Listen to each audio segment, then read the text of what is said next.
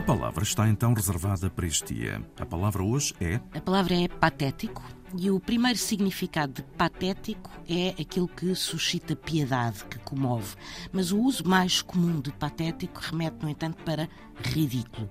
Ora, o termo patético tem origem no grego e deriva de patein, que significa sofrer, aguentar, e de patos, que por sua vez remete para sofrimento, sentimento, emoção. Na origem, uma cena patética era uma cena que comovia devido à dor que imprimia, que causava a quem ela assistia. E para os gregos, o patos correspondia ao clímax na tragédia. De como este significado inicial passou para o pejorativo patético, como sinónimo de ridículo, é algo que os dicionários, infelizmente, não explicam. Está explicada a palavra para este dia, edição Mafalda Lopes da Costa.